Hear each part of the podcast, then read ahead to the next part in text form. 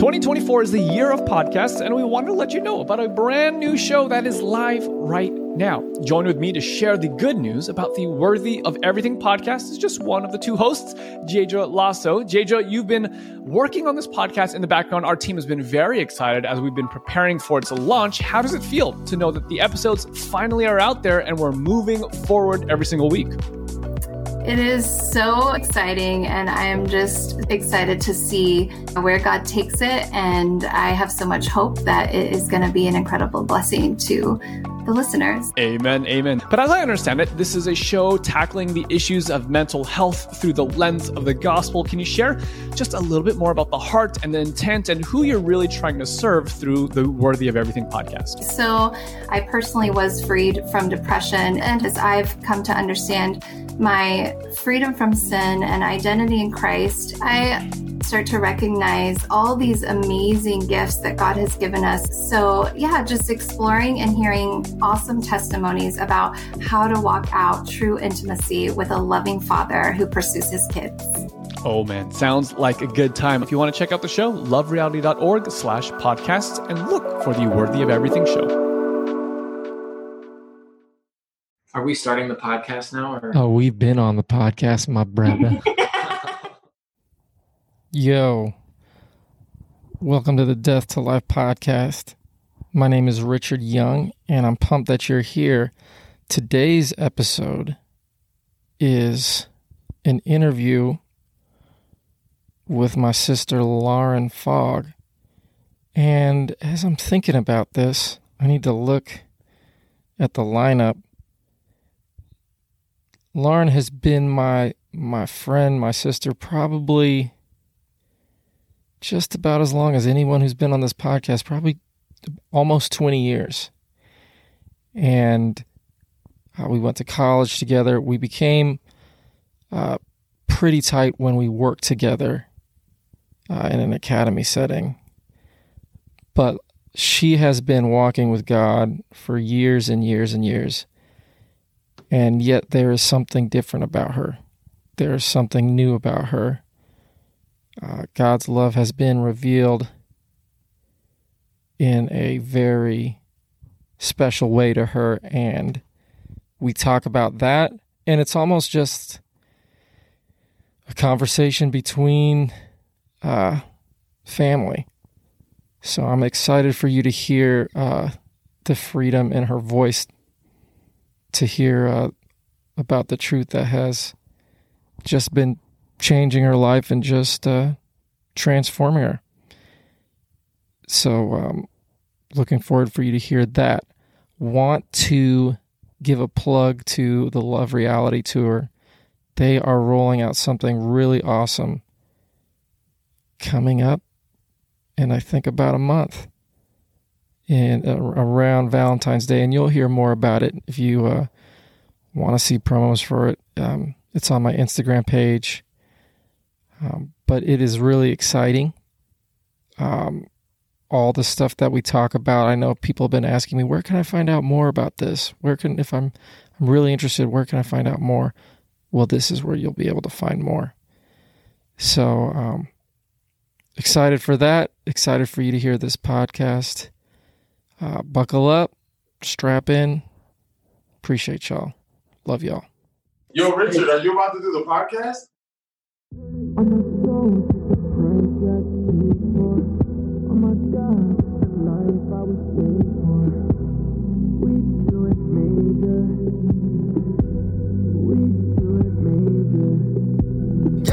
My soul, check the price, yeah, it's paid for.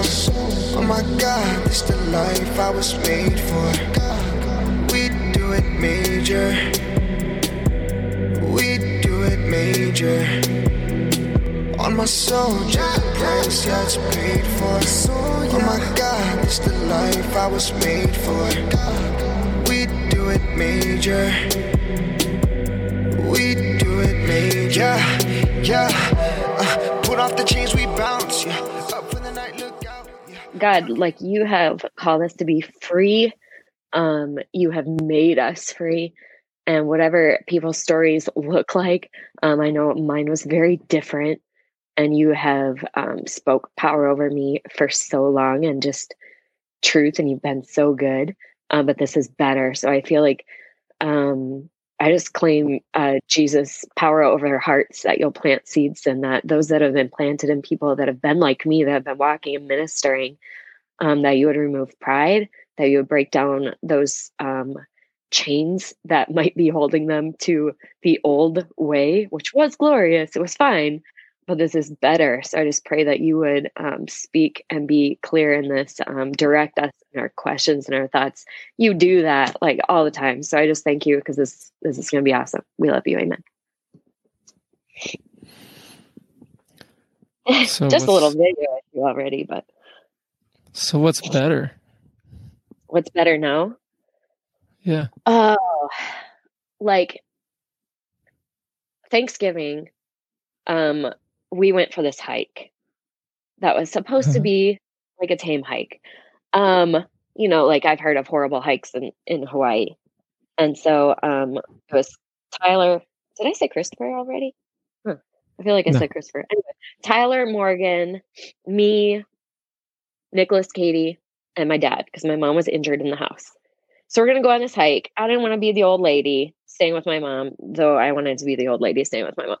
Um, but I also really like nature, you know, especially like flat mm-hmm. paths. So um, it was kind of wet and rainy, and we're going to the site and it's supposed to be, you know, 15 minutes. That's my great workout, whatever.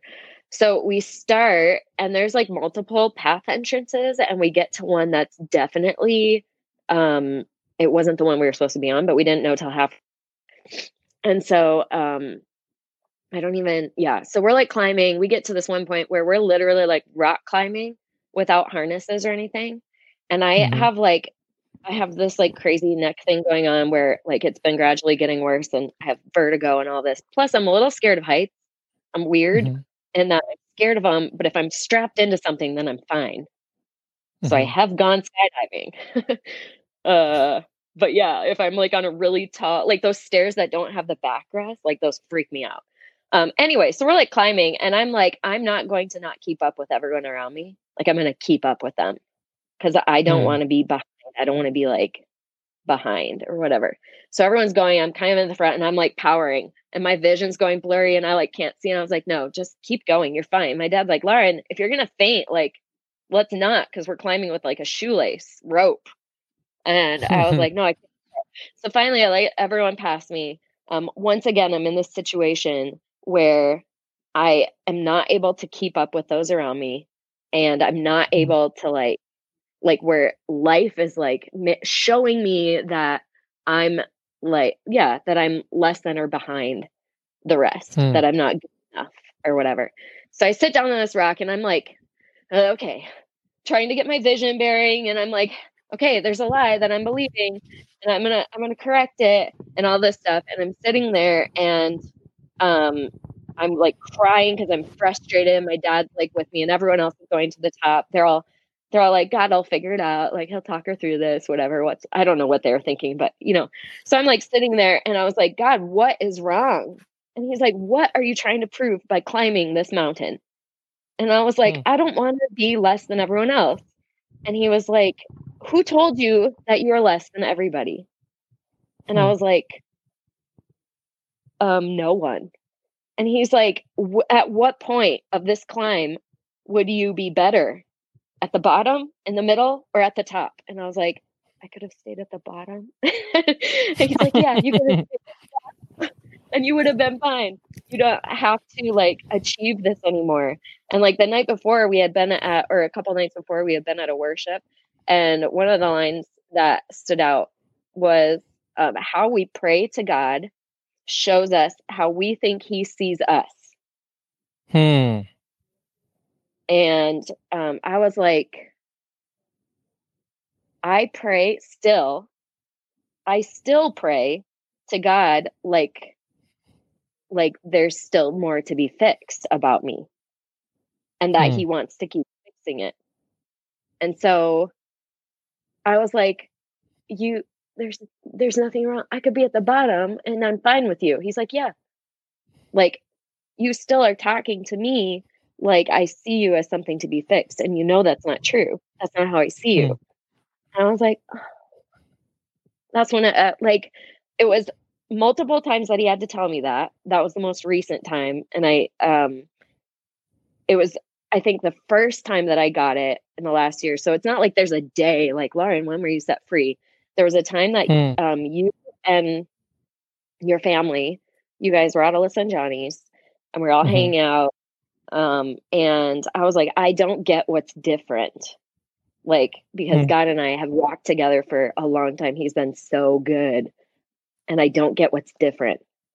And we're talking, we're talking, and then there was something I kept having. Remember, I was like, I need a brain break. I don't get it. I need to just like process. I need to figure this out. And um, there was one thing that you said that I was like, okay, I need a brain break because I need to like what that that I think is a key. And you said something about like how maybe nothing nothing has changed in like how God is, but like your perspective is like you were looking at life as a sinner who God needed to that you were going to work together and God was going to like change that. And now you look at God, you look to God in life as a righteous person. So the way I've re that I've worded it is that I used to look at myself like I was a sinner that God was saving or had saved. And now I look at myself as a righteous person that God has saved. Hmm. And that phrase has been what God has like kept that has like changed. Because that's how, like that's it's crazy because nothing I mean it's still like he has saved you. But it's like that perspective shift of like I'm a sinner that God has saved shows I'm in debt to him. I need to pay him back. I'm a work in progress. I'm all of these things that still like manifest in this crazy cycle of a Christian walk that's really like not very fun. It has its moments of awesomeness, but it's, you know, and I would love, like, yeah. I was What talking to somebody about how do we talk to people about this and show Hmm. them through the Bible. And he's like, well, first of all, like you have to give them the correct lens to look at the Bible. And so what we're doing is we're saying like that's the wrong lens, bro. Like look at it through this lens. And the other night we were on a Zoom call and I know that somebody has a blurry lens when I ask them this question. It's the question I ask all the time. Are you the righteousness of God in Christ? And the girl was like, "Yeah." And she she gave the yes that's like maybe like that was her yes. I think this is what you want me to say. Uh, yeah like what's the right answer and then we started going in on it and i think in our faith tradition i can't speak about any other faith traditions but in our faith tradition the lens is not you are the righteousness of god in christ the lens has been that's your legal standing, but that's not who you actually are. So keep on working so that you match up your legal standing with who you actually are. And you I man, I remember this phone co- the phone conversation uh conversation with you at a basketball tournament or a soccer tournament. I don't know which we, we were at. And it was after church and we were about to go out to eat and we were all walking to this van and Mm. i was like no lauren you're you're righteous your righteousness has nothing to do with anything that you've done and you were giving me the same kind of answer you were giving me the yeah the the I know that's the right answer, but the way he's saying it, I'm not sure if I like the way he's saying it, kind of thing. Like the way he's saying it, that's not what we've typically believed. And so, what was the unlearning that you had to, what did you have to unlearn in order for this freedom to really take root? Um, the unlearning, I think there's been a couple of things that God has shown in like the last man, it's it's crazy like how many things. Um, one of the things that I used to teach, because like I was a theology major, you know, I went, I've been deaning for, I don't even know, 12 years, um, preaching, like I've preached in multiple countries. I don't know why. I get really nervous when I'm talking. Like I get shaky and cold, even when I'm one on one. Like right now, I'm like freezing. My hands are clammy, even though it's just you and me like talking on the phone. I'm like, I'm very aware that people are going to be listening to this, and I get like really shivery and whatever. But like I mm-hmm. preached and I've taught Bible classes and all this stuff, right? And for years, what I've taught that I need to like unlearn is the fact that like um it's from Zechariah. Zechariah 3 has um you know this representation like Joshua being brought before God and how he's not worthy and um like he's being accused and then they give him this robe and he says no he's clean and they put this robe on him and present mm-hmm. him before god and i said and i would teach and i believed that when god looks at me he sees jesus in front of me so hmm. he doesn't see my nastiness he sees jesus and what jesus has done and it's like i'm covered with jesus instead of being one with jesus hmm. So like hmm. yesterday I had a conversation with someone and I was like given this new picture of what it looked like, which I've been giving multiple pictures of it. But it's like um when he looks at me, he's looking at me and Jesus together. And throughout my life, I was like, okay, God's like making me into the person that he sees, into Jesus. Like I'm reflecting and I'm mirroring, and that's who I'm seeing and looking at. And so I'm gradually changing so like picture uh like a block of clay that you're forming, you know, I was using all of that like we're being formed into Jesus righteousness. And with this new perspective of like we are the righteousness of God, like we were crucified with Christ and we were resurrected with him into a new life and the old has been done away with and the new has come like what we are is like Christ in us and so anything that God is showing us is just like something that we keep trying to put on ourselves. So hmm. like Adam and Eve, as soon as they recognized that they were that they were naked, they immediately hid and covered themselves because they were ashamed and they had something to hide. But hmm. we're in this new like we are good. Like God has made us good through what Jesus did. And so now we are good and yet we keep trying to cover ourselves up and tell ourselves that we're not and like g and started like in the garden god said who told you that you were naked hmm. and then it keeps going like who told like to the woman caught in adultery who who's gonna accuse you like who's gonna put this on you because i'm not like get up and go like go go sin no more so when i was talking the other day i was like oh this is the new illustration it's not put on Christ because he's already um, he works in and through and by. I forget what chapter um, it was, but I was looking at all the those like adverbs. I don't know, but like you know, in, through, by, between, beside, whatever. I was looking at this this text, and that's all these things where Jesus like, and I was like, oh my goodness, he's literally everywhere. Like how cool. Um, and how we're abiding in him as he is in the Father, and I was like, this is a picture. We keep trying to like cover ourselves with these, or like our whole lives. We cover ourselves with these these scales or pieces of like, I mean, if we're talking about fig leaves from Adam and Eve, we've like pasted them on. And some of them are stuck on real hard, but our identity is below. And now my new walk with God has been him peeling back these pieces, you know, peeling off and revealing like who I am um, and who he created me to be and someone that I talked to the other day, um, we just asked God, like, uh, I could see that there was this challenge of like feeling like like God was um, that like suffering was there because God wasn't pleased. I said, let's ask him, like, is he pleased with you? Like, how does he see you? Because we're putting this on ourselves, but like, how mm-hmm. does he see you? And he told, you know, said right away, I am pleased with you and I love you. Like, Hmm. this is what I see you. And then listed off a thing, all these things that, you know, we see in other people. Like, you know, you're kind, you're generous, you look for the good.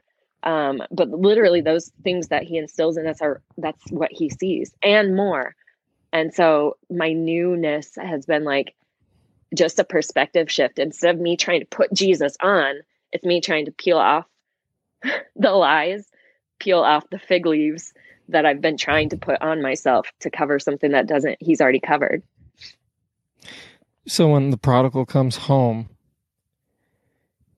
it's like how what did he do to change his life in order for the father to give him the ring and kill the fatted calf and put him and give him the robe of righteousness. Like what did he What did do he from yeah from the front gate before the party started before he got the ring and before he got the robe what did he do to deserve those things? I'm talking about from the Nothing, gate to He the party. Nothing. Nothing From the gate? Yeah, Yeah. the son just went home. yet we're like so that's a dope robe let me earn it right quick Yeah. that's a cool ring i don't i can't wear it just yet and it's the ultimate pride Hmm. it's the ultimate pride because you think you could do it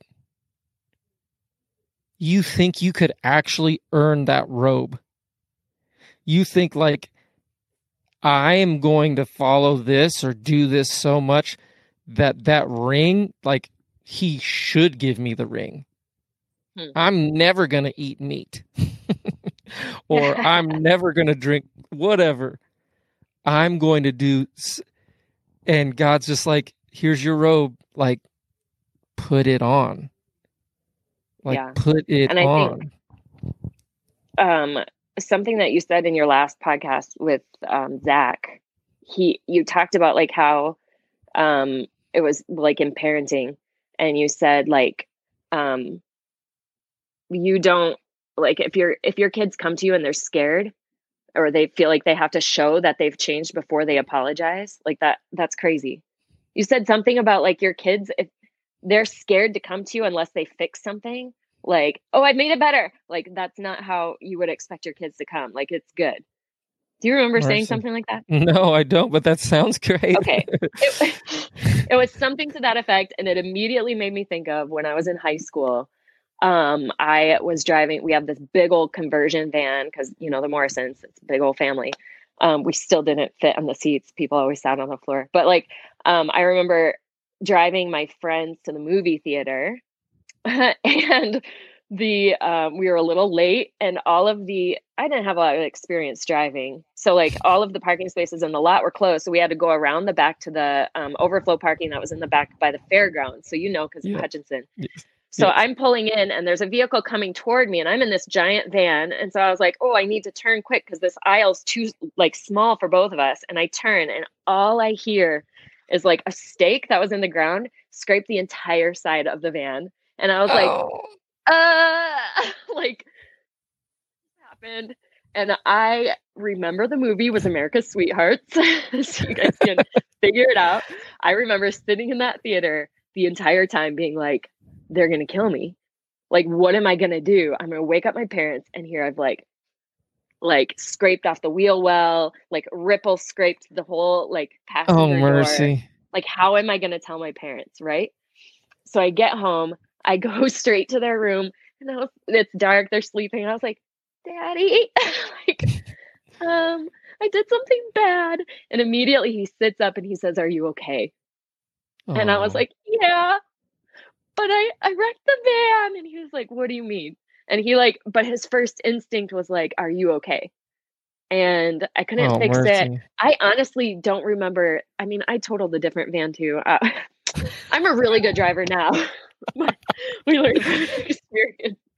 That one was way worse for sure. But like the conversion van, the side paneling, like he never brought it up again. he never like I don't remember hearing about what it costs. He didn't ask me to go back and pay for what it was, even though I'm sure, knowing me, I'm sure I begged to like be able to pay and fix this. Um, or that I was constantly like worried about like, can I fix this? Can I make it up to you? Um, because that's something like what you were saying about the earning the robe, earning the ring. Like, no, no, no, let me show you that I'm worthy of this. My perspective um, was let me show you that you didn't make a mistake in giving me this. Hmm. Does that make sense? Yeah. Now, why is that Like- wrong? Um, because it became um I think it was rooted in a fear of like not being good enough and needing to prove that I was. And if someone did something for me, then I needed to repay it. Um, so I think it was pride and shame, like, you know, that that whole spectrum. No, and this is Romans 5. This is when you turn a gift into a debt. It's not a gift Yeah, anymore. so- It's now a debt. And Yeah. it the debt you can ride with it at first, but the debt turns into resentment. You're just oh, like for sure. Oh, let me tell you about the resentment. Okay. I'm ready. So I I was like, um, I love God. He is so good to me. Um, and there was multiple times where I was like, um, like I need to serve him because of how good he is. Like I need to do everything that I can for him. And um, you know, he is putting love in me um over uh fear. Um and there's there's so many stories, but I'm just gonna go with the one that resentment. So I right out of college, I mean, I should tell how I ended up in theology because that's like the coolest God story ever. But right out of college, um, I ended up at a boarding school with one of my best friends, and I didn't want to be a pastor like at all. Um, I still still don't, but um, I kind of am just a bunch of teenage girls. But um, I wanted to work with high schoolers, and so I got a job with my friend, and I was deaning, teaching, and chaplain. So I was like, this is perfect because I'm going to see exactly what area is for me. And so um, during that year, I learned very quickly that I hated deaning. Um, I didn't like girls knocking on my door. I didn't like, um, like I'm. I mean, I'm an introvert, so um, taking care of people was never really my jam. Because I took care of myself. I'm a very like, like you know, I Yeah. love being by myself. So um, yeah. So then the next year, I was like, okay, I want to either teach. That was my favorite. I wanted to teach, or I wanted to chaplain. And so they wanted me to stay another year. And I was like, no, I'm going to go find a full time teaching job, which for female Bible teachers at our academies is a little tough. But um, I ended up getting a job here, like at Maplewood. This was like 2009. I got a job here and I was still teaching and deaning, but I wasn't chaplaining. So I'd already lost one of the two things that I liked. Um, but like at least I was doing more, you know, teaching or whatever. So I'm here deaning, hated it. like Alyssa will remember there was one Saturday night. You know how we kind of get a break some Saturday nights? Like they go to Mhm. their activity and we have like an hour or two until they come back. So I went home and I'm with my parents. They're watching a family movie and I get the text saying the buses are headed back. And I was like, and I just started sobbing. And Alyssa's Oh, like, I mercy. hate it so much. Don't do it. And I was like, but God asked me to. And I'm sobbing. Um, and so that year ends, and I'm like, no, I want to teach Bible. Like, I just love teaching. And so I um, was looking for another job. And the only thing that came available was um, a chaplain job out in Washington. And this was when Christopher and Carrie were pregnant with Jet.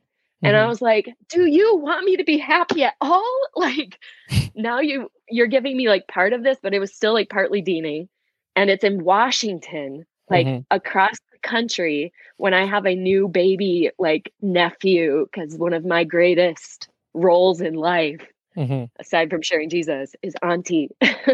Auntie so Lala. I was like, yeah, Auntie Lala. I was like, I don't, I don't want to go. And I was standing right over there at those windows. I was looking, it was snowing, and I was like, like God, I don't want to go. Like, Hmm. how mad will you be if I don't go? Hmm. And he was like, you can choose. And at the same time, I was having all these conversations with people about like what our life looks like. Does God have a specific path for us, or do we have something that we get to choose? And for me, I didn't get to choose hmm. because I owed him everything. Like I had to do whatever he asked, whether I was happy with it or not. And I didn't go to Washington. I felt like in that moment, God was like, You get to choose. Like I can use you anywhere. And so I stayed here and I worked at a coffee shop. Okay. So then after that year, I'm like falling into Auntie Lala mode and whatever. Um, I started applying for teaching jobs again the next year. And everyone, like, everyone is locked down, whatever. Mhm. The only jobs that people keep pursuing me for, like coming to me for, are dean jobs. Hmm. And I was like, okay, great. Like, this is clearly the path. At the time, I had been reading this devotional that was talking about like how the, the people of Israel um, in the wilderness, it was not just like a discipline thing, but it was a time for them to learn who they were with Jesus and whatever. And I was like, okay, like we need those times of learning. So if he wants me to dean, there's something good in it for me. I'm going to learn it as fast as I freaking can so I can do something that actually makes me happy. Is that weird? That's funny. You're making these deals with God. I'll I'll figure it out. So Yeah. you, you let me do something else.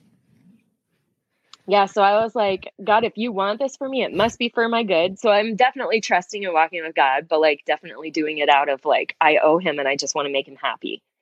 Um, because if I don't make him happy, he might leave me, or re- like realize that he didn't want to give me the robe. If we're going back to that story, um, so I go out to California, and within four days, that ten month internship task force job that I Uh-huh. thought was going to be 10 months, like, let me learn this quick. I'm going to have a 10 month wilderness, um, becomes a full time job because the head dean decides to leave. The one who hired me, their assistant dean becomes the associate and or the head dean, and then I become the assistant. And I was like, all right, so clearly you wanted me out west, super far from my family. You want me to be separated from everyone. I'm just going to continue to learn and do my best. Um, and I make this sound really bad, but like I really did want to please God and I really was walking with him. Like it's never been a burden to me to spend time with God. Mhm. Like I love him so much. And he has Mhm. like revealed his love for me so much. It's just Mhm. I realized like um there was a moment several years into every year I was like, Can I leave now? Can I leave Hmm. now? Can I be Hmm. done now? Um Wow. every year. And I remember a girl from my first school that I worked at, she was out in California and she's like, You Dean out here, like I'm 20 minutes away, let's meet. Or she had a wedding on campus or something. And so we're hanging out and I'm like talking with her. I'm so excited to see her. And she was like, I wish you were this nice when you were my dean. I was Oh. like, Me too, for real. She would like knock on my door and it wasn't her. I just didn't want to be like, be like bothered. I would want my introvert time and I would run through my suite bathroom into the other room that I rarely used so that I wouldn't be home and I wasn't lying that I wasn't in the room that they were knocking on. Terrible. Oh.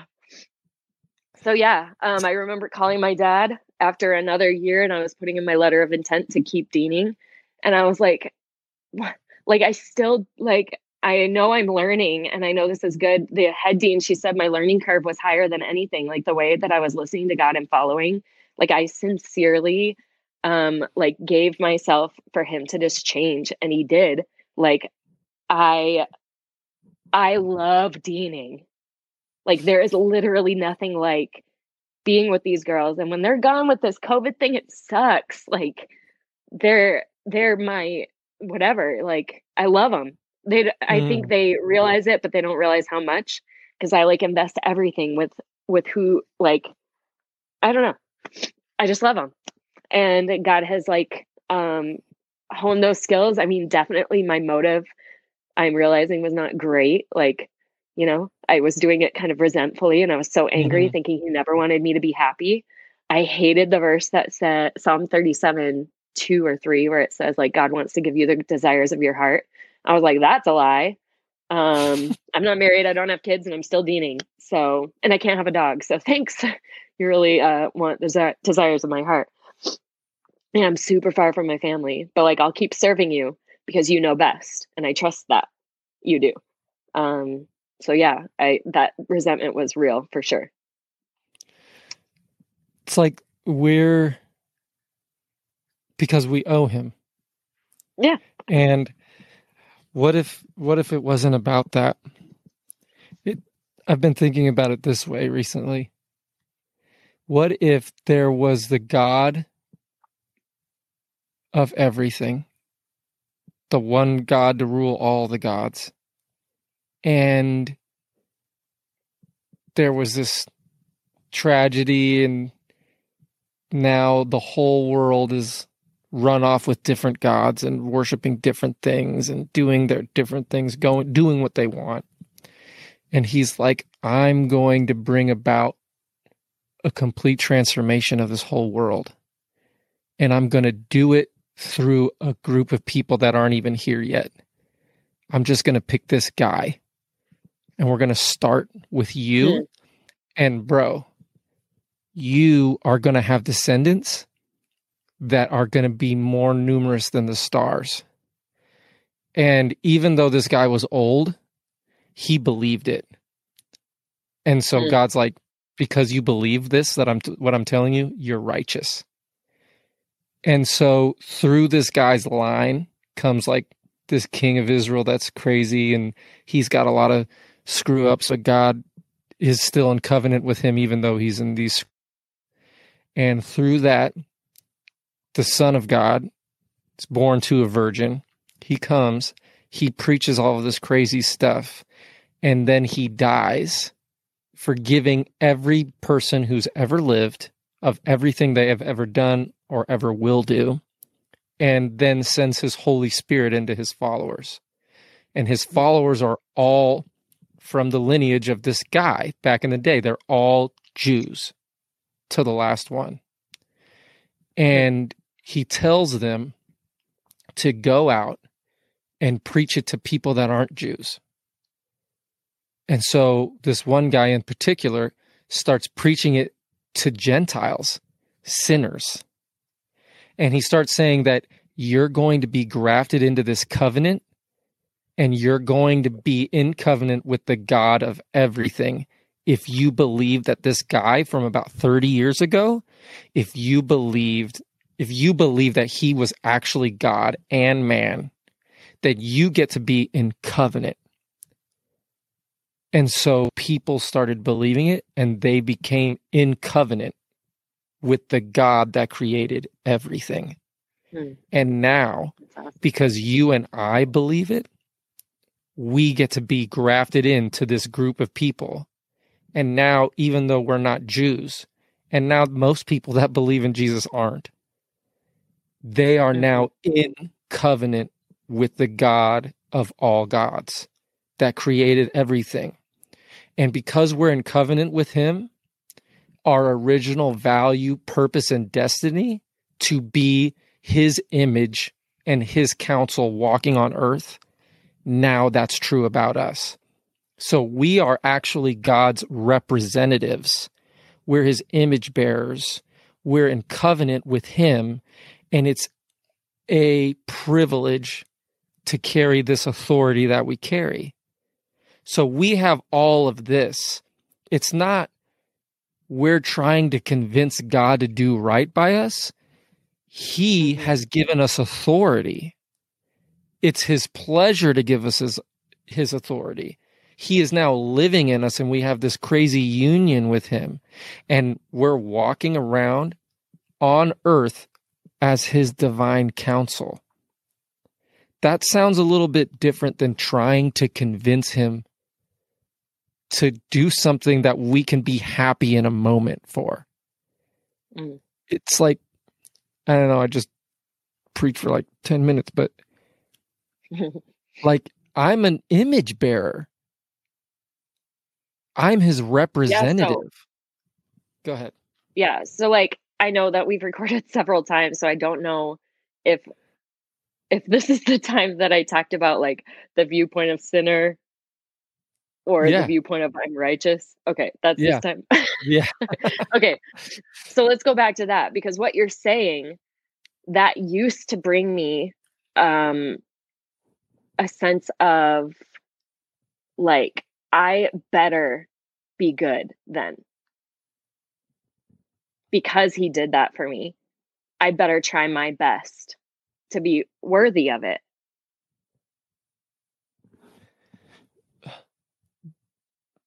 So there's some, and I don't know how to explain it except for, okay, uh, let me give you this example because this is one of the ways that God revealed to me Yeah. um, that this was a problem that I had. So. I used to say that I had like this super conscience. So it's the Holy Spirit, right? But like I could hear I heard the Holy Spirit in high school. Um I've always been like, yeah, like God is easy to hear. Like he speaks to me. Like I hear him in my head even when I don't want to. Um like in high school I was screaming and crying in the bathroom just hating life and I knew he was there and I didn't want him and I would tell him to go Mhm. away but I could feel his love. And I was like, "Stop it." Like someone that's trying to hug you when you're pissed, like get off me. Um like I knew it. And that was in high school. Um so I knew God's voice. Um, and there were times, a lot of times in my life, where things happened where I questioned if it was God's voice or not. Um, and in the end, I had to just be like, no, I heard you. I know that was you, and no one can convince me that that wasn't you. I've walked with you for too long. So, um, I had this like, okay, so I used to say I had this uber conscience. I think part of it was the Holy Spirit, and part of it was this um, this need to prove prove that His love was not wasted on me. Hmm. So, like, I I had a duty to be the things that you're talking about. I didn't see myself like that though. So, if you see yourself still as a sinner that God has covered, you're not worthy of being covered. You need to prove that that sacrifice was worth it. And so, if I was walking on the sidewalk and I saw a piece of trash and I walked past it, my mind would say, pick up the trash. Like, you're a Christian. You should be taking care of the planet. and I would walk all the way down and then turn around and go pick up that trash. And that would prove that I was worth what he just did or what he covered, that I was a good Christian. Um, so, fast forward that um, my husband, uh, the way that we got together was pretty messy and weird because I had been engaged before. Mhm. And um, on the end of that, as I was like in my pain and hurting, um, Ronnie and I got together. And the timing with it was all wrong um, and all this stuff. So I was constantly like pulling him back and forth. Like he's such a good guy. Um, and I just loved like being with him in the down relaxed time. Like my life was all go, go, go, go, go. But if I was going to relax, I wanted it to be beside him. Mhm. And yet I was still like a mess from everything that had happened before and trying to figure myself out. I mean, I was having panic panic attacks and like this is really when God was like like I was worried that I hadn't heard God's voice. Um that God hadn't been speaking to me and all this stuff. So, I was pretty rough on Ronnie. Um and yeah, and even when I I broke up with him like the final time and I moved out to California, um I remember being out there and being like god I'm not going to do this again this whole dating stuff. Like um I'm going to treat people like they are my brothers in Christ and that includes Ronnie. So if we're going to talk it's going to be like I would talk to Richard. It's going to be like I would talk to anyone and so that means not texting late at night that means like if he hits me up I'm going to treat like if I feel like pulled into this sort of like unhealthy sort of whatever until you give me the clear, I'm not going to pursue anything in that Mhm. avenue. I'm going to like, you know. And so um but like as I was living out in California, people were like we're going to set you up with so and so and all this and I was like I'm not going to like I'm so happy with God like I really was. And I was like if I'm going to get married, I'm not going to start over when I have this awesome guy that I love Hmm. you know that god has just said not to like if i'm going to be with anyone like i would rather be alone than be with someone because we're good but if i am going to be Mhm. with someone it's going to be with ronnie Mhm. um and so like gradually um our grandpa died within a couple weeks of me moving out to California.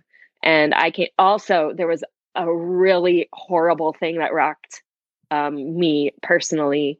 Um and so I was going through a lot of stuff that I couldn't tell anybody. I could tell people out there because they didn't know anyone like of my people. And so Right. there were people out there that I'd known for days or weeks, and I'm like leaning on them heavily. Um, they became my family. They're awesome. Um, but like I came home for the funeral and all I wanted to do was talk to Ronnie. And I was like, God, like I don't want to bring him back into this, but Mm. he's the only person I want to go tell. So from that, um, like we started to reconnect. Um, and I was very hesitant because I didn't want to hurt him again. I was very like, okay, God, like, are you giving permission? And like he kept putting this love in my heart for Ronnie, which was already there, but he kept like encouraging um, Mhm. that the time was right. I had healed or all this stuff. Anyway, so um, there was a point where I like needed Ronnie out in California. I brought him out there. He was helping me with some big old like fall fest, something that I was organizing that totally stressed me out, some extroverted thing. Um, so he came out and we're hanging out, and it's very clear that it's moving from back into this like romantic relationship, and Mhm. it freaked me right out. And when he went home, I totally like like that just shut it down. I stopped talking to him. Something really horrible happened at work. Um, I was like really like, oh man, some horrible things have happened, dude. Mm, But mercy. um so I remember like I stopped talking to everybody. Um while he was here, this is the part I want to like focus on. While he was here, while he was in California, we went to this um this store that had this super sick mirror that people made out of reclaimed wood. They were like hundreds of dollars. It's ridiculous. And he bought me one like as a housewarming gift. And this is when I was like, you don't buy a girl, you know, like he's still trying, like he's still waiting for me. And he's like, I'm gonna build you a big one. And like these are so cool. I want to try to like build one. And I was like, that's cool. So we get home, I totally freak out. Um, I stopped talking to him, texting him. He's texting me back and or he's still texting me like checking in on me. Are you doing okay? Like I'm just here. I started working on your mirror tonight. A week, uh, several days later, like, hey, hope everything's doing okay. I'm praying for you. Like I'm working on your mirror, whatever. And I was like, what a dope. Like I am being like a bee to him, treating him like crap, and he's coming in for round five mercy. and making me a gift while I'm doing this to him. And I remember thinking, like, man, like, why would he do that? So, my best friend got married around that time. And so we're hanging out, um, me and Michelle, we're at Missy's wedding. They're doing like the dress rehearsal or whatever. And Michelle and I are connecting on the balcony of this church. And I'm telling her about this. Um, she's like, So, what's going on? What's going on with you and Ronnie? And I'm telling her. And she was like, Man, that's real love. Like, that's how God loves us. And I was like, What are you talking about? And she's like, Well, like, he loves us regardless of how we treat him. Hmm. Like, we don't have to, we can be awful, but he's still there. Like, he's loyal and he'll take, like, when we come to him, he's eager for that relationship because that's how much he values us. And I was like, I have never seen that demonstrated toward me by anyone before. Wow. Except for Ronnie. And for the first time, I was like, he is showing me a way that God loves that I've never seen in anyone. And I like, I called him. Michelle flew out from that wedding. Like, obviously, Missy and Eves got married and went off to their honeymoon. Michelle left at like two or three in the morning. And I was so excited because I was like, I'm going to marry him. Like, this is it. This is done. I jumped in my car. I almost died halfway through Wisconsin trying to get home he got off work at noon and we got back together and like um, we got engaged like a month or two later um, and got married that summer. And i was It- like oh man this just because like he was the first person to show me like an, a whole aspect of god that i had never seen before that i don't need to like prove that i'm worth him loving me. Like he loves me and he's done all this for me and i don't need to like pay him back like No, even if I'm being awful. It's okay. Love you. and and this is the lie. You're trying to prove to God that you're worthy of his sacrifice. Mhm. but he's already proved it twice. Number one, he's proved it by creating you in his image. And number two, he proved you were worthy of the sacrifice by the sacrifice. If you weren't worthy of the sacrifice, it wouldn't have happened. But he proved it. So we're trying to prove that we were worth him doing this. And he's like, I've proved that you are worth doing this by me doing it. And not only that, I've given you everything. So, like, what is our response?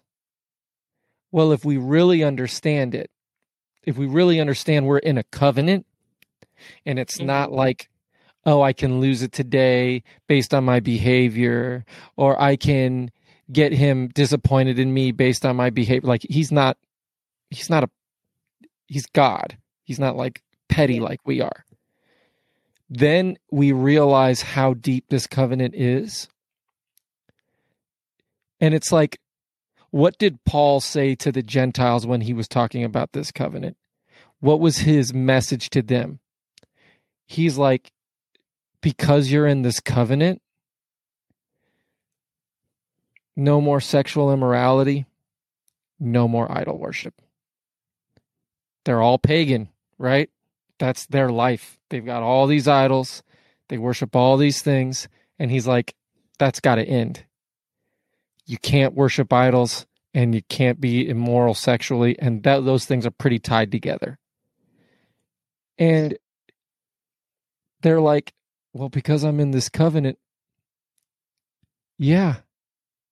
Like some of them mess up and he's just like, hey, awaken to the righteousness that you have like awaken to righteousness you are righteous so live righteously and that's the thing is we have this covenant with the creator of the universe where and what he did he freed us from sin and it was death we've gone from death to life and now we're in life now it's a privilege to obey and i'm not talking about obedience in like this legalistic way. Like it's your privilege to love Ronnie mm-hmm. because he has sacrificed, laid his life down, did not seek his own. If you are not loving him, it's it's not about Ronnie, it's about you because mm-hmm. he laid his life down. So it's God it's not about God, it's about us misunderstanding how much He's given us with this covenant. And it isn't enough if we're still sinners. It isn't enough if He still left us with our old things that we used to gravitate to. Like, that's the difference. If He didn't change my heart, the gospel wasn't, it's not good enough. Because He just made it so it's tougher now. It's made it he's made it so it's harder for me to keep in line with him. But he didn't do that. He actually also changed my heart, filled me with his spirit. He gave me a heart of flesh instead of a heart of stone. He said, You're a new creation. The old is gone. Behold, the new has come. He changed my nature. He changed what I want. He changed. Mm-hmm. So is it, it's my it's natural it's what i long to it's do not, to obey yeah and it's not necessarily like a focus on do it's a focus on like oh this is what i do because it's a focus on i am mercy absolutely so like for me that was such a huge shift because i was no longer trying to love better like i am love this is how God loves through me. So this summer, my mom and I were talking quite a bit because this love thing has been something that has wrapped us up. Like if I if Christ was living in me, this is how I would love. Mm. And then I'm not showing it. Like I should love this way. Like I see how other people love, you know? Um how certain people like I have a couple friends that are just like always doing things. There's like those helpers, you know, they're always there, like, oh, let me get that for you. And their their immediate thought is to like how let me hold the door open for you or let me jump in and do that like menial task or oh i can bring food for that or like what do you need me to bring? What do you need me to do? Oh let me help you in the kitchen like all this stuff. And i never that was never my natural inclination to do those things. It was always me seeing them seeing someone else jump to them and being like oh if god really lived in me i would have wanted to help like that. And so my mom and i we were like if if god was living in us then how how how do we reconcile these moments. And we talked for like three or four hours on the way back from my grandparents house. And um you know i was reading the book at the time um if jesus loves me why isn't this working? Mhm. and there was a couple chapters that talk about us being a vessel and being one with god and like talking about how if we are a vessel um, there's different styles and ways of that. So if christ is living in me then you know how like god the holy spirit will motivate you or impress you to do something at a moment that you do it. Mhm. or like in a moment they'll be like grab this do that. Like it's god living in us.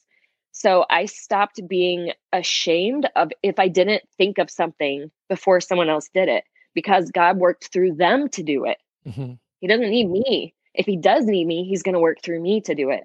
So i don't need to be shamed by how i'm not loving like other people like there's moments where god is like man like she needs help. And i jump up and respond to that. If i don't think it god didn't need me at that moment. He doesn't need me. That's been a huge thing for me. Like i'm trying to do things for him to prove that i'm worth it. And this covid thing has been a huge um, change because i no longer had people around to prove and have these sharing moments like here's god he loves you validating that god can use me so i have worth to him um, and then there was no one here and they're reaching out to other staff members or whatever and each time i'm like god i'm here i'm willing i'm calling kids like let me minister to you let me prove that i'm like Mhm. you know a useful tool tool in your toolbox. And um, i remember getting super i've told you about this before i remember getting kind of frustrated and like like really? Like it makes me feel like crap that i can't like step in and do this and whatever i'm here i'm willing like let me serve you and he was like i don't need you. And I just responded then why did you make me? Hmm. like if you don't need me like what like what am i going to do to prove to you that i'm worth you making me? Sorry i've been crying a lot lately. And his response was that he said lauren your existence makes me happy. What? and i was like excuse me? Like breathing like you breathing makes me happy. You chilling at home or walking with your dogs with no one around that makes me happy that you exist. You don't have to do anything. So i've been living and walking at that since you know i don't i think that was like in may. And it's such a privilege because if god moves in me he says something to me and i act on it. It's who i am.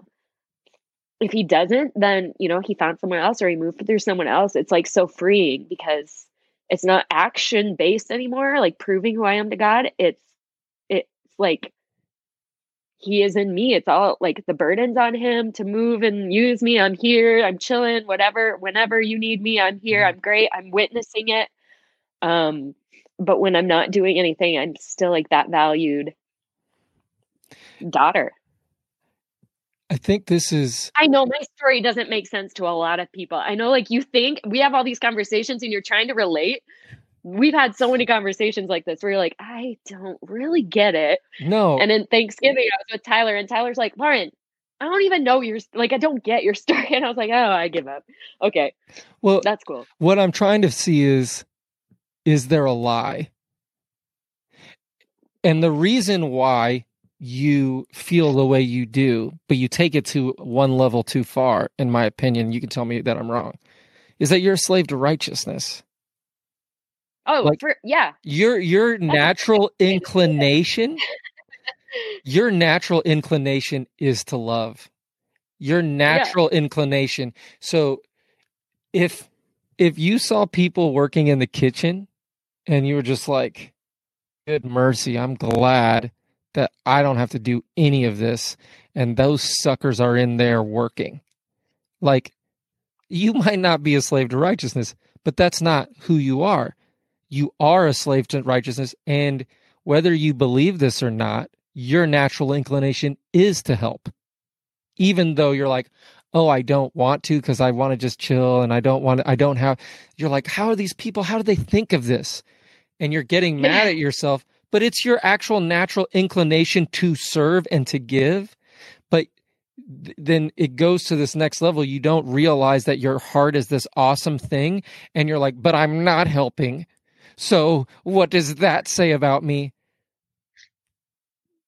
It says that you have an awesome heart that he gave you and changed your awesome heart. So thank him that he changed it and you have no reason to boast. It's he who did it. It's not like and Hmm. so it's your natural inclination. Like if you are rude and disrespectful to anyone, you're going against your natural inclination. Your natural inclination, because you're a new creature and a new creation, is to love them. And when we mess up, we're just like, oh, that must be who I really am. No, that's not who you really are. That's why you feel bad about it. But you're taking it one level too far and being personal. Go ahead. if this was like Old Testament covenant and like looking to the lamb to come and sacrificing, I'd be there would be no sheep in Israel. I would be like, no, I should have done more. So I need to kill another lamb quick. Like yeah, like uh I would be I would be dwelling in that for sure. Your So one your family's just like, where's where's Blackie? No, not black, no black sheep. Where's where's Fluffy? I'm like, well, Mama didn't help out in the kitchen today. He gone. yeah. Lauren wasn't yeah. I think um I think that you you live out of this natural like the inclination to do good and please God because like I was his from a very young age. And so I wanted to do good. I wanted to like please him and to bring love to people. Uh-huh. Um, but I also believe that I couldn't, or that I would hurt them, or that I would push them away, or I would prove to them that I wasn't, um, uh, like, or eventually someone would leave. Um, yeah. So the value in myself, it, I didn't recognize it. So So it's crazy because even in that, like if you're living in a Christian walk where you love God and you're serving Him and you're having the experience that I had, like I remember thinking because I don't have a defined moment. I've shared so many moments where God like revealed something crazy, you know, like, oh, your existence makes me happy. yeah. Or like, you know, you're a righteous person that I've covered. You're righteous now. Like that's what I covered and bought for you. You've been raised to a new life. Like all these amazing revelations but they've been like spread out through you know years and these aren't the first ones. Like if you're i had um we worked together with um a friend of mine here um she was my assistant and we would go through these struggles you know with the girls and different things and we would go through these like i remember having this conversation with her because she came to to christ at a later age and she said one of the I just I had never like heard it this way before. She said one of the things that I really recognize is the difference between someone who starts walking with God and believes earlier on and someone who comes in later is how much quicker you come into a moment of peace and like God is going to work this out. So while for me it might take 30 seconds, for her it would take 3 days Hmm. because she was so frantic and worried trying to do it her own way and like I would do that, but I might depending on the situation, it would last much shorter. And I remember her pointing it out and being like, man, what what a privilege God has given us. The more time we walk with him, the quicker, you know? And so my my life with God was has been so blessed. Like, I mean, I would love that's all I want to talk about. And so, like a couple weeks ago, I think I shared this on one of the Vespers. I was like, what is so different? Because I know God has moved. He has revealed himself to me. Like, I have a moment where I was like, God is here and wanted to take off my shoes like because I felt like uh, like just immediately crying, like blown away, like God, like him passing with his back, like Mhm. kind of Moses sort of. Mhm. And like I had all these moments, and I was like, definitely, like I knew who he was, how much he loved me, and I was walking and that. So what's so different? And I had just finished teaching the kids about the sanctuary system, and um, God was like, "This is what was different. You were walking in that daily. Keep coming to me. Keep sacrificing." This was the model I had set up, but this new way post Christ, it's better. You know, Corinthians says the old way had glory. How much better is the new way? Because now, like, I don't know. I don't even know how to explain it except for in that moment, I was like, oh, like my life with God, He blessed and walked with me, and I walked with Him for, you know, 35 years. But this last year, it's like I'm free. Like if I'm sitting on the couch, He doesn't need me. I feel no shame. If someone else, this summer, Lisa was cooking for the RAs, and mm we had had this long day, and then she goes back to her house and she's cooking. I go home and I'm showering, and I'm in the shower, and I was like, I didn't think to even ask her if she needed help cooking. Mm-hmm. Like, what kind of person? And immediately I was like, no, if God wanted me to help. So he's reminding me now. So I'm going to hurry and get ready. And I text her. I said, Do you need any help? And like, no shame about not thinking of it sooner or not like helping her out. Um, and this way is so much better. Like, it, it's like literally, I live all on God. Everything is is Him. the righteousness piece, like when did that solidify? Yeah, okay, I can admit it. I am the righteousness of God in Christ. And, um, and what um, brought you to that? Ah, oh, man, I don't know that there was a specific moment because there was like several in the last couple of years. Um, I think it was like I had to put to death like spiritual pride and pride. I prayed that through with with Tyler. Um, well, tell, even after that because that's what keeps so many people away. If you don't um, mind, yeah, like I think pride. I always thought that I was very focused on myself. Like you can tell through this story, it's very self focused. Um, and looking at what I can do, how I can make that gift, like that becomes a debt, how I can repay it, how I can prove whether it was self focused because I'm not worth it, whether it was focused on me proving that I am worth it. It was all focused on me. Hmm. Um, and so when Tyler brought me, uh, he's like, man, what do you think about this? And like, you know, I'm his big sister. I'm studying theology. I'm teaching whatever. And that's how I saw it. I'm your big sister. He's hmm. running this past me but I also know that there is, um, you know, there's danger in not like only believing what you know to be true mm-hmm. and not allowing God to open new light. Mm-hmm. And so the way he approached it was totally spirit led. Like, Lauren, what do you think? And I was like, well, that makes sense. That makes sense with this, this, this. It fits with all the scripture. And he's like, oh, the more like, cause I know stories and everything just fits with like, oh yeah, God did conquer it. Um, so him and Morgan called me the night a day, you know, when they're calling and telling everybody this good news. I was like, wait, what? So we get on the phone, they tell Ronnie and I. And through this, um, I'm hearing pride. And I was like, yeah, I always tell myself, like, I can always hear, like, Lauren, you're so proud. Prove that you're not proud. Like, prove that, prove that you're not selfish. Prove that whatever. So that was something I was fighting against, right? So in this, I was like, I can't admit this to Tyler like me and me and God, we go into the secret place and we hash out these things. I'll do it when we hang up, which is still pride. It was so funny. So I hang up the phone and I was like, like I could tell God was like, Lauren, you wanting to do it by yourself shows that you don't want to admit this to anybody. That's pride. And I was like, okay, I'll just do it with Ronnie. so Ronnie's with me and I was like, Ronnie, I need to like, let's put to death that, you know, that this thought that I think I'm proud. So we pray. And in my heart, I like know that like I have to like it it needs to be done with Tyler that I'm still in my act of putting it to death being proud about it. Hmm. It has to be done with my little brother. So I text him and I know I'm going to be a sobbing mess because that's what happens when God like reveals truth and you let it go. Mm-hmm. And I was like, um, so I know I need to put to death pride, but like I don't want to do it with you, which means I have to do it with you because that is pride. But like, can we just like not be on video? He's like, no, we need to be on video. so we're on like video, and I was like, okay. So I put to death pride, and um, you know, no longer see that as something that who I am. Like through any actions, whether I was speaking or someone would affirm, like, oh man, that message that you preached was so valuable to me. I no longer would be like, fight it down, like, oh, that feels good. You're proud. You like this. You're not doing it for God. Like, fight it down. Or like, I need to do this to prove like it was no it was just that I that wasn't me anymore. I put it to that. That was old Lauren.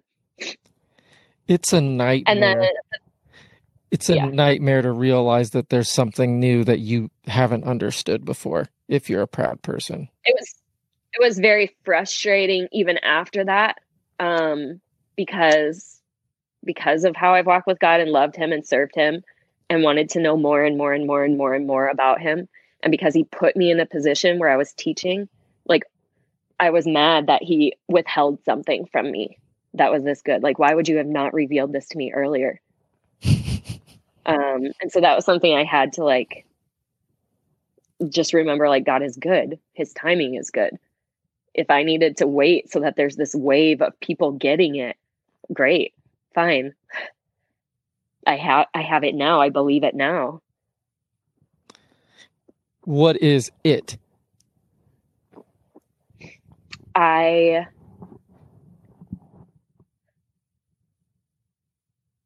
What is it that you believe that's different? Because that's the thing is people are they'll say, "Oh, that's not that different," or in their pride, they'll say, "Oh, we've known this. We've known this." Yet they've been living in just not victorious, right? They're living in Mhm. lies, they're trapped, chains. The difference is looking it's what I said at the very beginning. The different and that was the moment that it solidified for me because it was what you said about my perspective. Like my life hasn't changed that differently because I'm still seeking loving and living out who God is in me. But my perspective about who I am has changed. I'm not a sinner that he's covered, living out of gratitude or a need to prove that I'm worthy.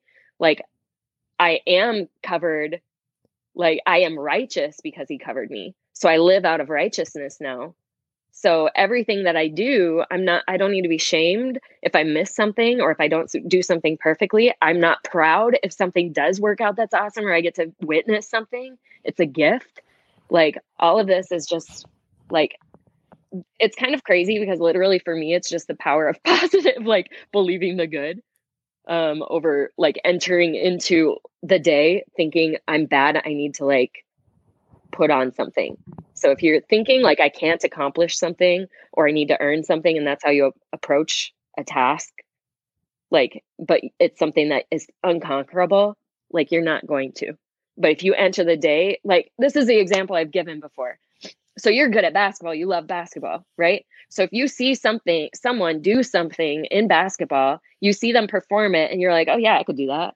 Mhm. Or like in high school, you're like, "Oh, someone did this sick like dribbling whatever, Mhm. I can do that. I'm going to learn it." Mhm. because you know you're athletic and you take easily like you have the work ethic and all that so you know you can do it if you went to a ballet studio and you saw a girl lift her leg over her head there's no way you would be because you're like no i have no evidence in my life that i can move like that like why would i even try it but day after day you're going to try because you know like this is this is what you're supposed to do. You're supposed to be a ballerina i don't know. This is a really bad example.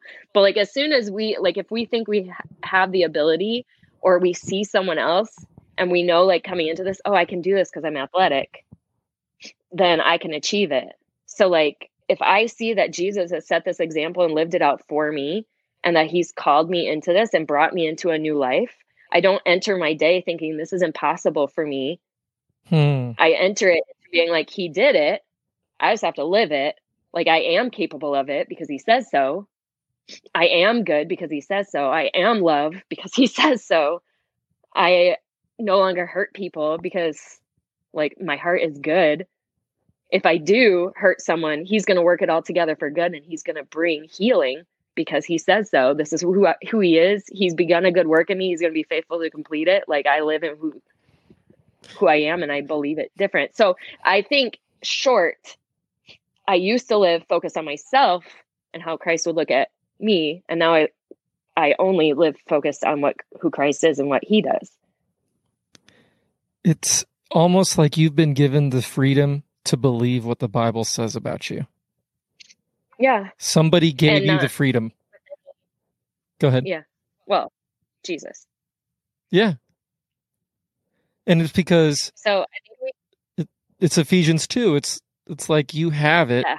Ephesians has rocked me. I love Ephesians 1 and 2 so much. I've literally, you guys talk about Romans and Hebrews. And I'm like, why would you leave Ephesians 1 and 2? Like, uh, let me stay here for a couple more years. Like, I love it so much. Everything else is a repeat. Like, I don't know. I just love the way it's worded. Well, everybody that rolls with us has Ephesians 1 3 through 6 like tattooed on their Like, mind, memorized. memorized.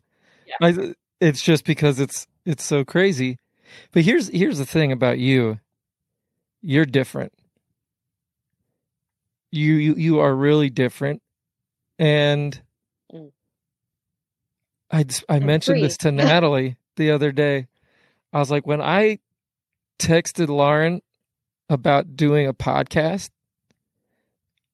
she responded in a way that old Lauren wouldn't have responded. And I can just tell. How will, Oh. how would old Lauren have responded? self-deprecating um not believing that you have something to add but in pride believing that you had something to add but you have to act like you don't have something to add first um but it's just like yeah let's do it and i was like let's go Yeah. I was like, let's go. Um, the second guessing of yourself Yeah. All the time. Yeah. all the time, second guessing. The the having to prove everything, like that's not you anymore. And Do you know how nice that is? Oh, I love it so much. not having to defend yourself. Having to defend myself, not having to prove myself, not having to other people or to God, like not having to second guess things like, did I do enough? Should I have done more? Um, did I do too much? Did I say too much? Did I whatever? Like, never, like, there's so much peace. Like, for years, God has been telling me, relax. And like, I'll go to bed and I'm like, anything that I did today, like, I give it to you. You worked in and through me so I can go to bed knowing that anything I did was what you told me to do. And I can just go to sleep because you're God and you're good and you did as much or as little as you needed. You're great. So, like, living in that peace, not just in my mind, but like, I mean, it is in my mind and it's all the time. All the time. It's almost Like, like when it sneaks in, I'm like, "Ooh, that's uncomfortable. I don't like that. I'm good. Get out. it, it's almost like guilt, condemnation, and shame has been appropriately. Uh, you've you've seen where that's come from now. It's like, oh, Yeah. now I realize where that was coming from. That wasn't coming from the spirit.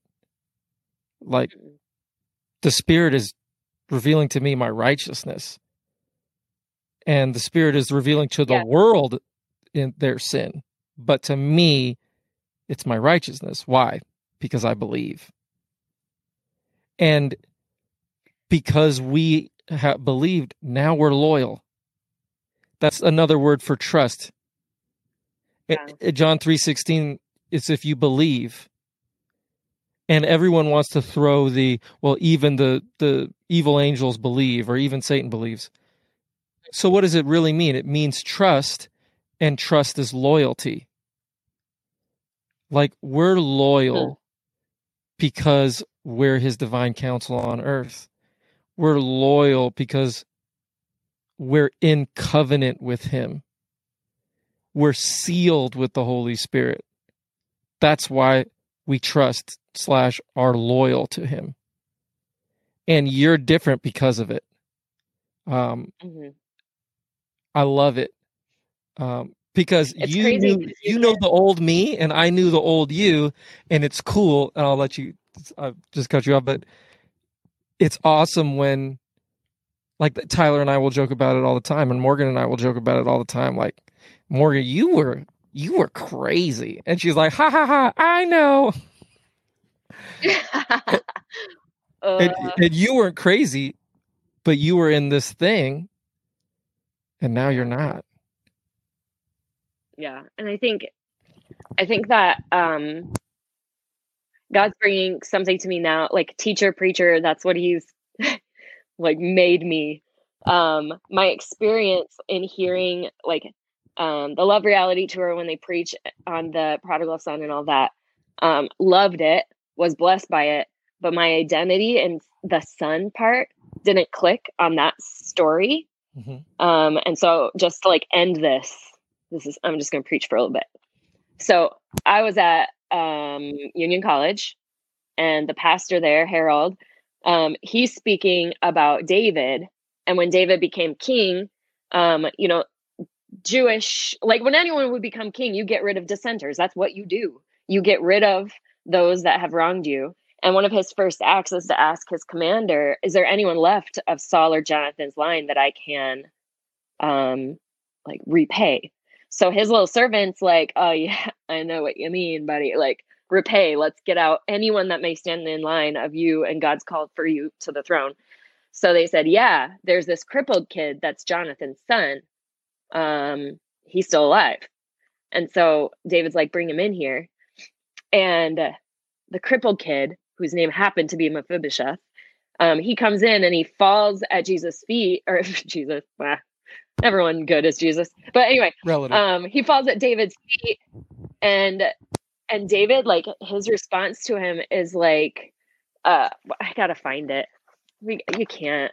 You gotta like hear because this is such a story to me of like, um, when you know like who told you that you were naked who told you that you were sinful who told you and put this identity on you um i hate when i have to like when i know i want to read something but i don't memorize where it is that pause I'm guessing it's in Second. Samuel somewhere, no could it be or maybe it's at the end of First Samuel. favorite. I'm not sure. It's probably at the end of First Samuel. but i'm i'm gonna find it because Do it. it's in second samuel 4 cool second samuel is one of my favorite books i don't know why it's crazy um okay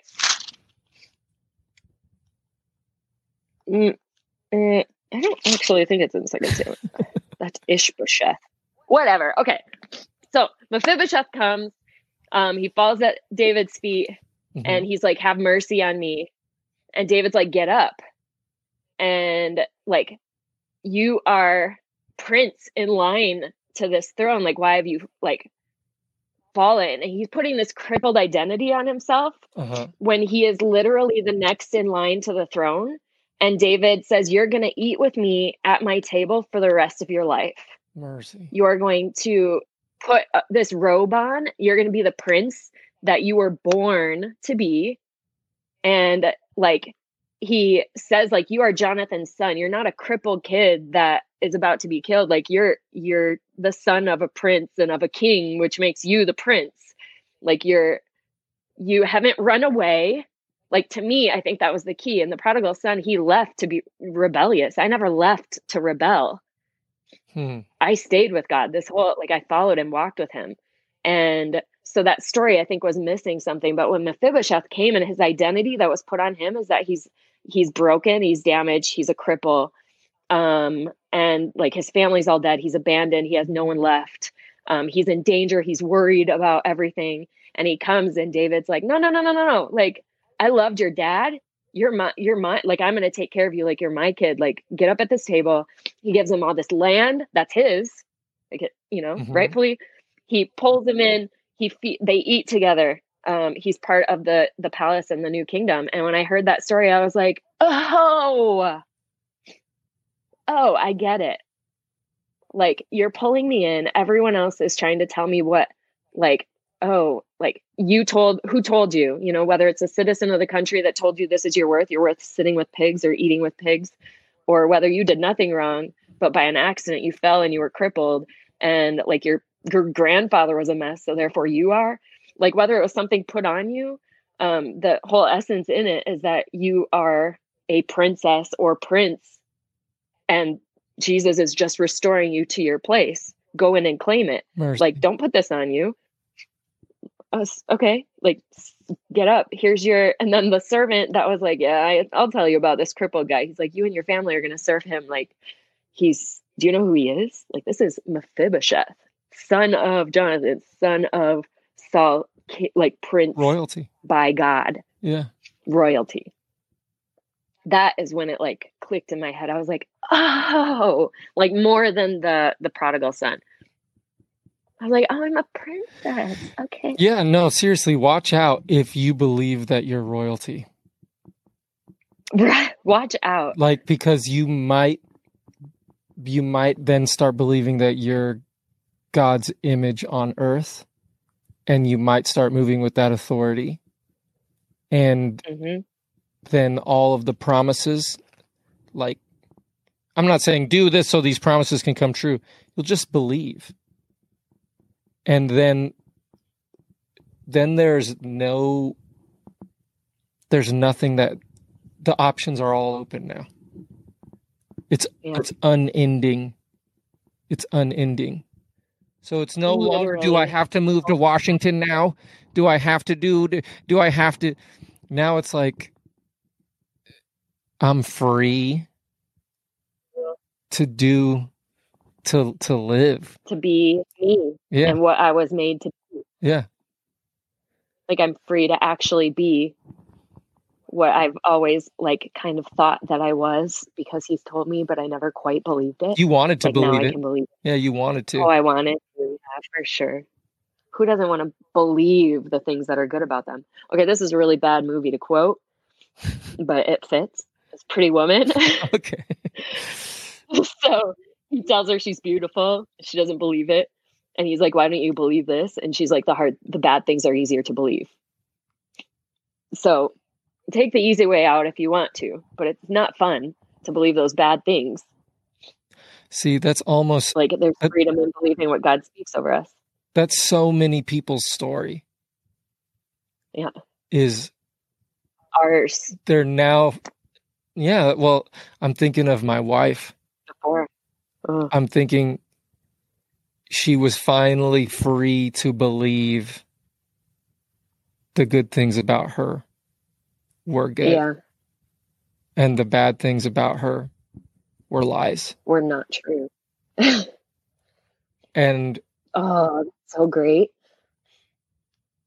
no, it's yeah, for me my life didn't have to be a struggle anymore. hmm my life was in my mind i'm just going to be a struggler. So well before we uh we get off this thing is there is there anything else like you feel like something that you realize that you're just like we need to really get this thing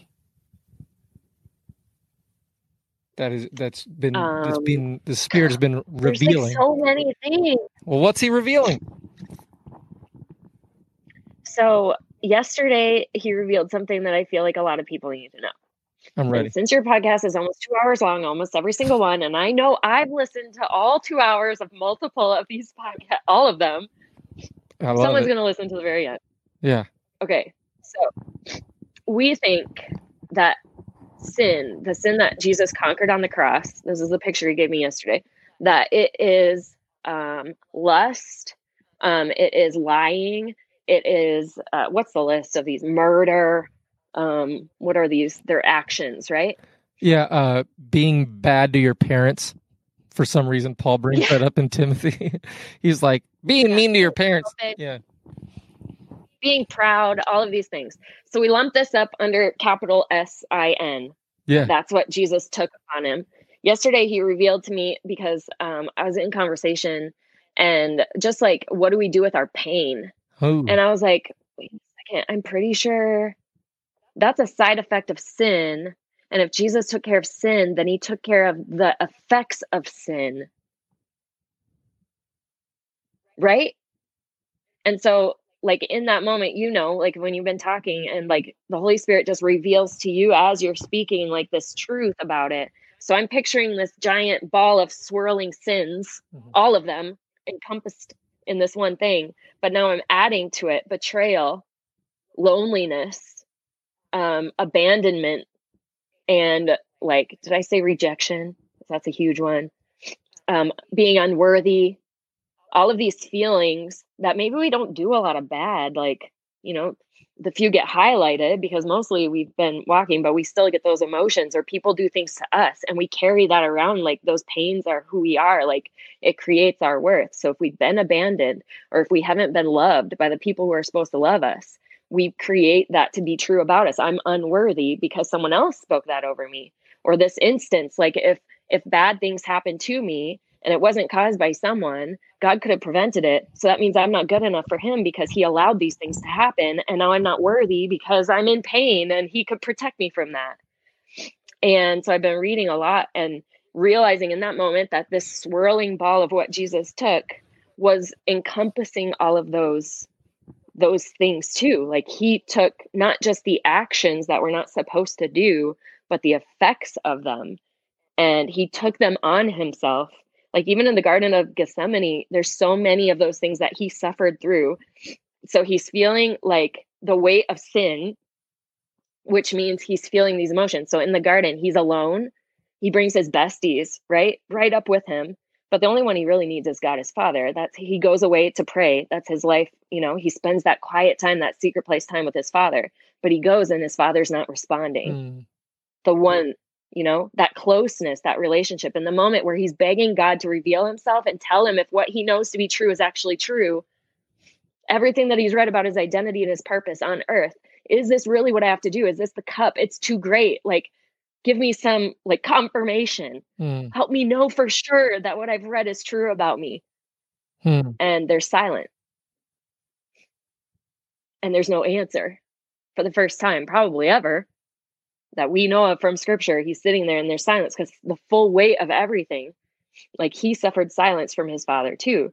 Then he turns around looking for it from his friends, maybe like, let me go see if they're praying with me. Let me get encouragement. I'm feeling all these things, not just actions, because he never actually did anything bad. He just he bore the weight of sin. He goes back and his best friends are sleeping.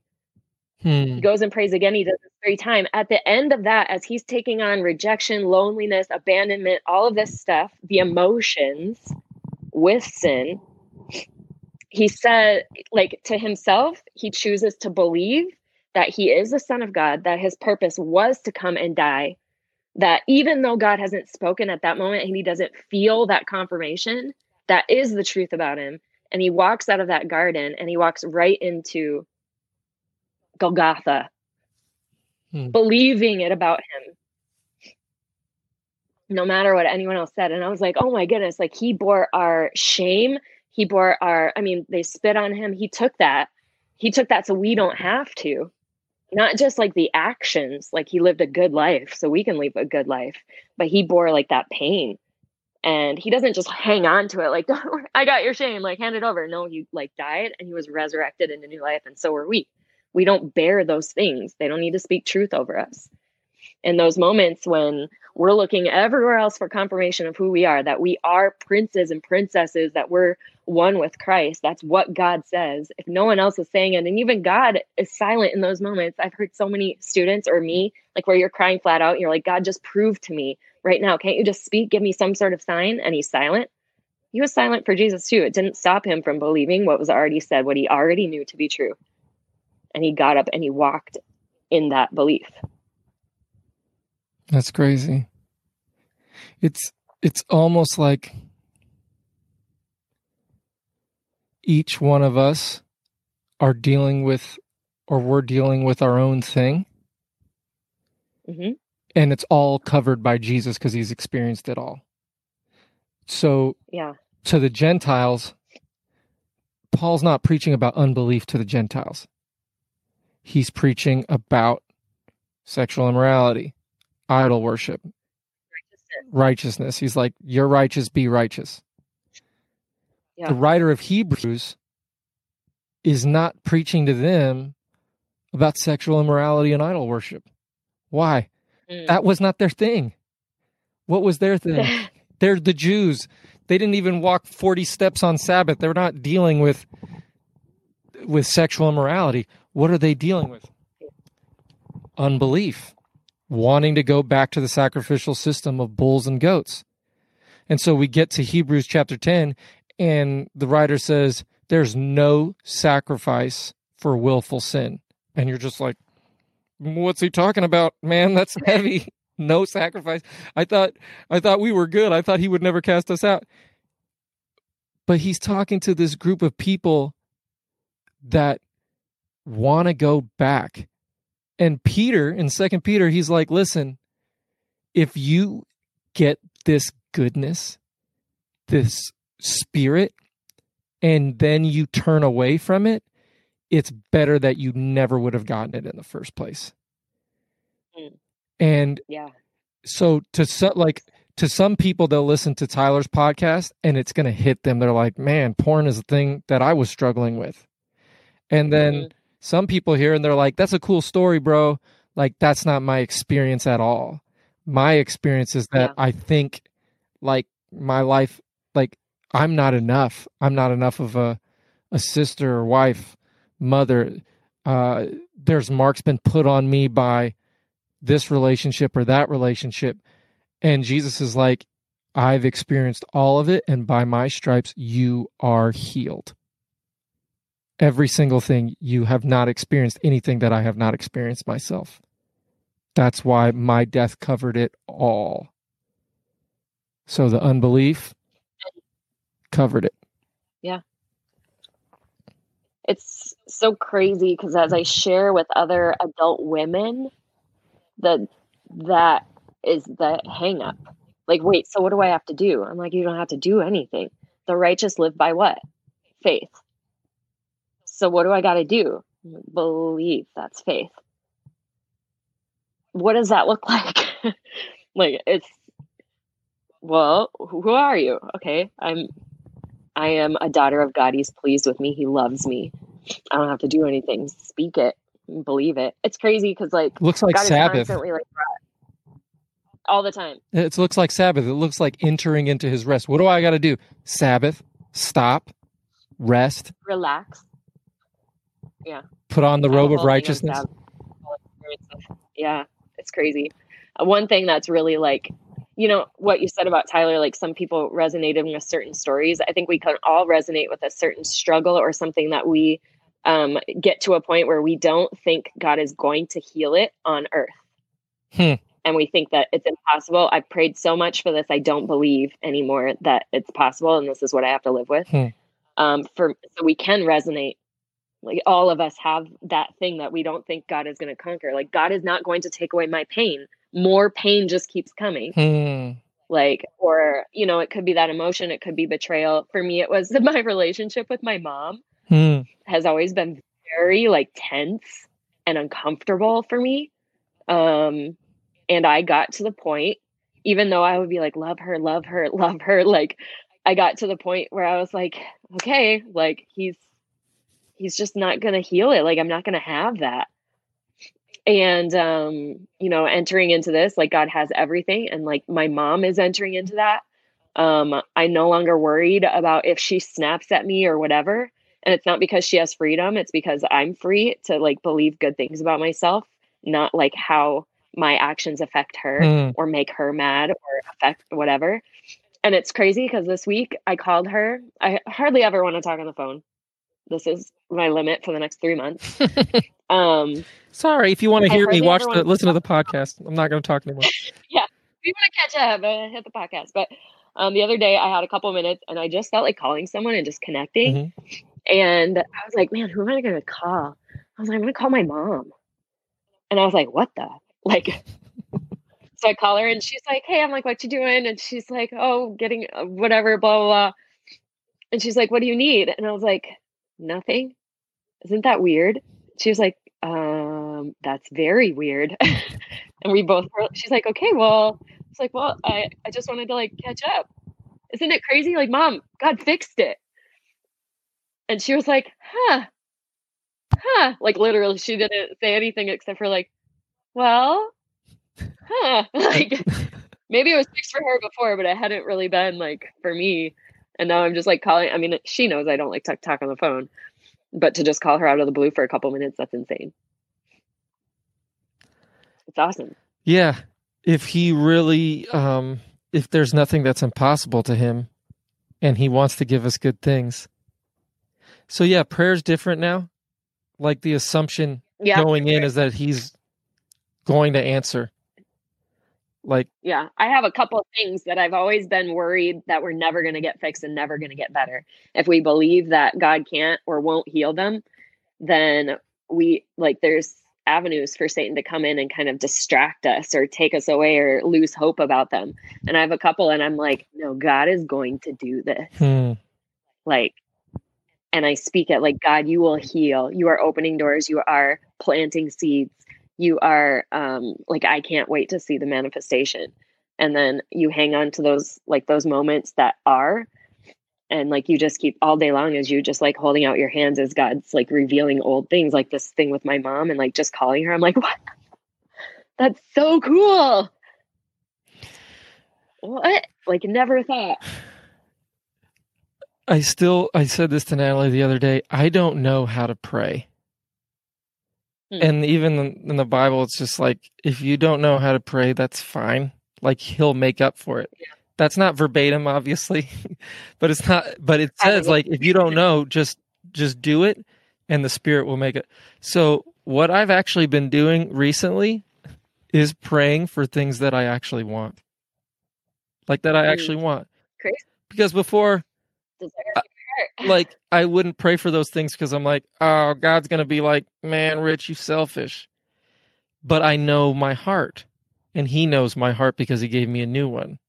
And while I'm praying for the things that, So it's not go ahead, your wants are God's wants in you. yeah, So when you're speaking, it's crazy because I heard a sermon years ago where he said, like, we pray for the things we think they should be, but like God is with us. Just ask Him, what should I pray about this situation?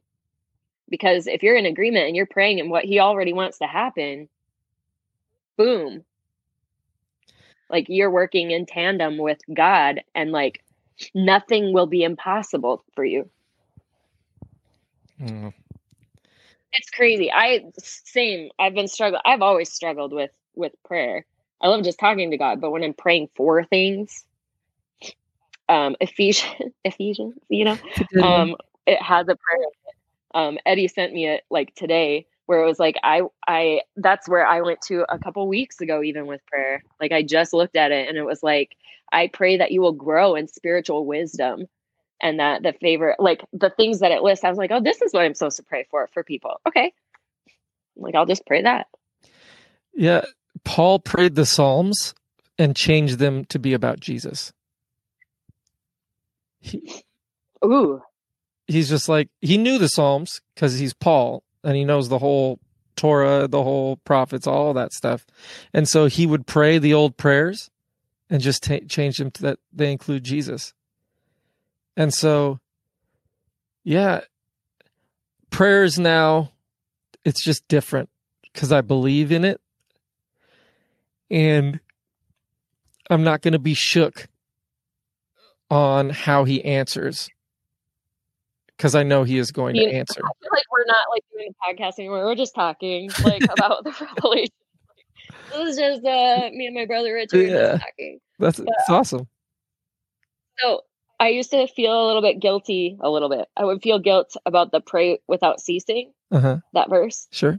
because I was like, oh, I should be constantly like thinking about prayer and being poured into it. But like something I was thinking the other day is that if we are one with God, oh, no, actually, it's not just the other day. I was just like putting words to it, but it's been the last couple of years because I would be like, God, I haven't spent time with you. And he's like, Lauren, I dwell with you. Mm, You're talking to me all the time. And I was like, oh, yeah, like we're good. But I hadn't been doing the actions that normal Christians say you should be doing in order to get the the box checked off for praying without ceasing or you know your devotions or whatever i was like wait this is a constant reality that we're constantly speaking he's like yeah It's- like it's almost like I just think it, and it happens. Like for example, Hmm.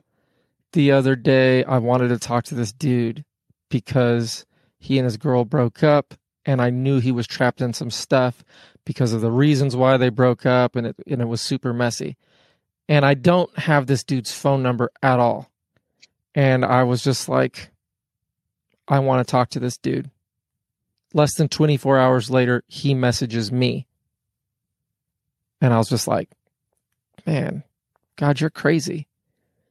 and in a good way. I'm not blaspheming. And literally, he messaged me about something. And I was like, "We're gonna need to catch up, bro. Send me your number."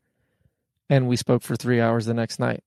And then the other day, I was like, "I need to talk to this person," and I called somebody, thinking that when I got off the phone, I was going to talk to this person, and that person called me in the middle of the phone call. And it's just, yeah, like these thoughts, they're not random that are coming into your head. And if, I mean, obviously, if it's Yeah. coming from the enemy, pay no attention. But I just, like, I'm connected with the spirit and I'm listening for it.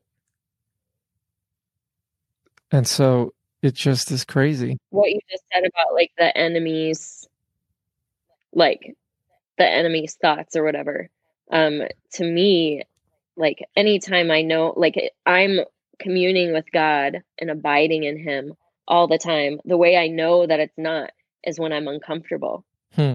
it's weird but if something makes me uncomfortable because i have a new heart and i live with him that discomfort is pointing to a lie that's or something that's trying to attack my comfort and my safety and my rest in him so like um and there's like i mean we're not not under attack like there's constantly these little thoughts and whatever like these Former patterns of how we used to think. so, for example, yeah. So, um, kind of similar with the love thing. Um, if I like, I want to share who God is with people. That's part. That's me. Um, so when I hear of like you or um, Tyler or whatever or Eddie, like literally is on the phone all the time. Um, I'm like, man, I need to be like calling. Like when these people come to my mind, I need to be calling them if I'm not doing it. So this is the uncomfortable. I'll get uncomfortable because it's shame. Hmm. Like I'm not doing enough. I should be sharing this all the time. I should be. Oh, I hate that should word. Like Should. I'm living in newness. I should have this excitement. That makes me uncomfortable because it bring I'm like, why am I uncomfortable? Oh, that's shame. That's not part of who I am. So what's the lie? The oh, my earbuds are dying. Um, can you still hear me? Yeah, you're good. Just one died. You're only in this ear. um, so the the lie is like I'm not. You guys are both extroverts. Like, like if a guy, if there's a moment for me to talk on the phone, I'm going to talk on the phone. But like God's going to minister through me in different ways that fit with who I am. I don't need to be ashamed. So like that shame will creep in. I'm like, no, no, no. I'm living by God. I'm not doing anything wrong. Throw it out. Keep living in one in peace and rest with Him.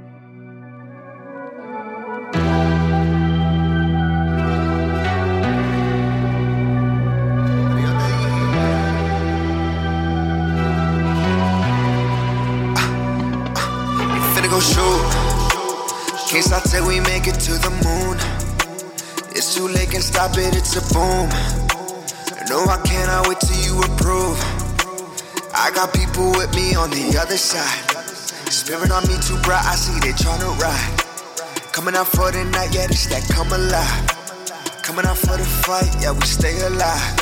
We stay alive. Hey, hey, put your hands down. Hey, we ain't coming questions, yeah, we been down. Creed, I am Adonis, watch the hands now. Went from thinking broke to living rich now. Hey, bustin' with the twos, you watch me slide now. Hey, she look kinda bougie and she bad now. Hey, mama think I made it, is you proud now? Hey. Hey,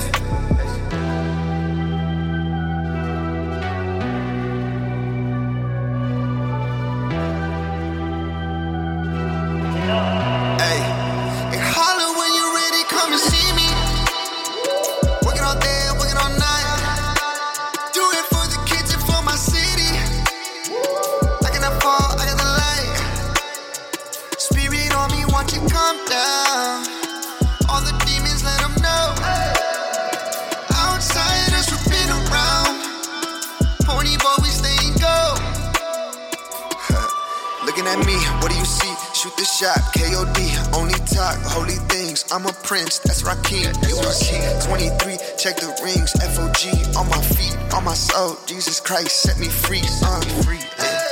Only motivation on me now is heavenly. Lot of people trying to drain me of this energy. I talked to God, told me people's not my enemies. I'm cutting ties with the spirits trying to play with me.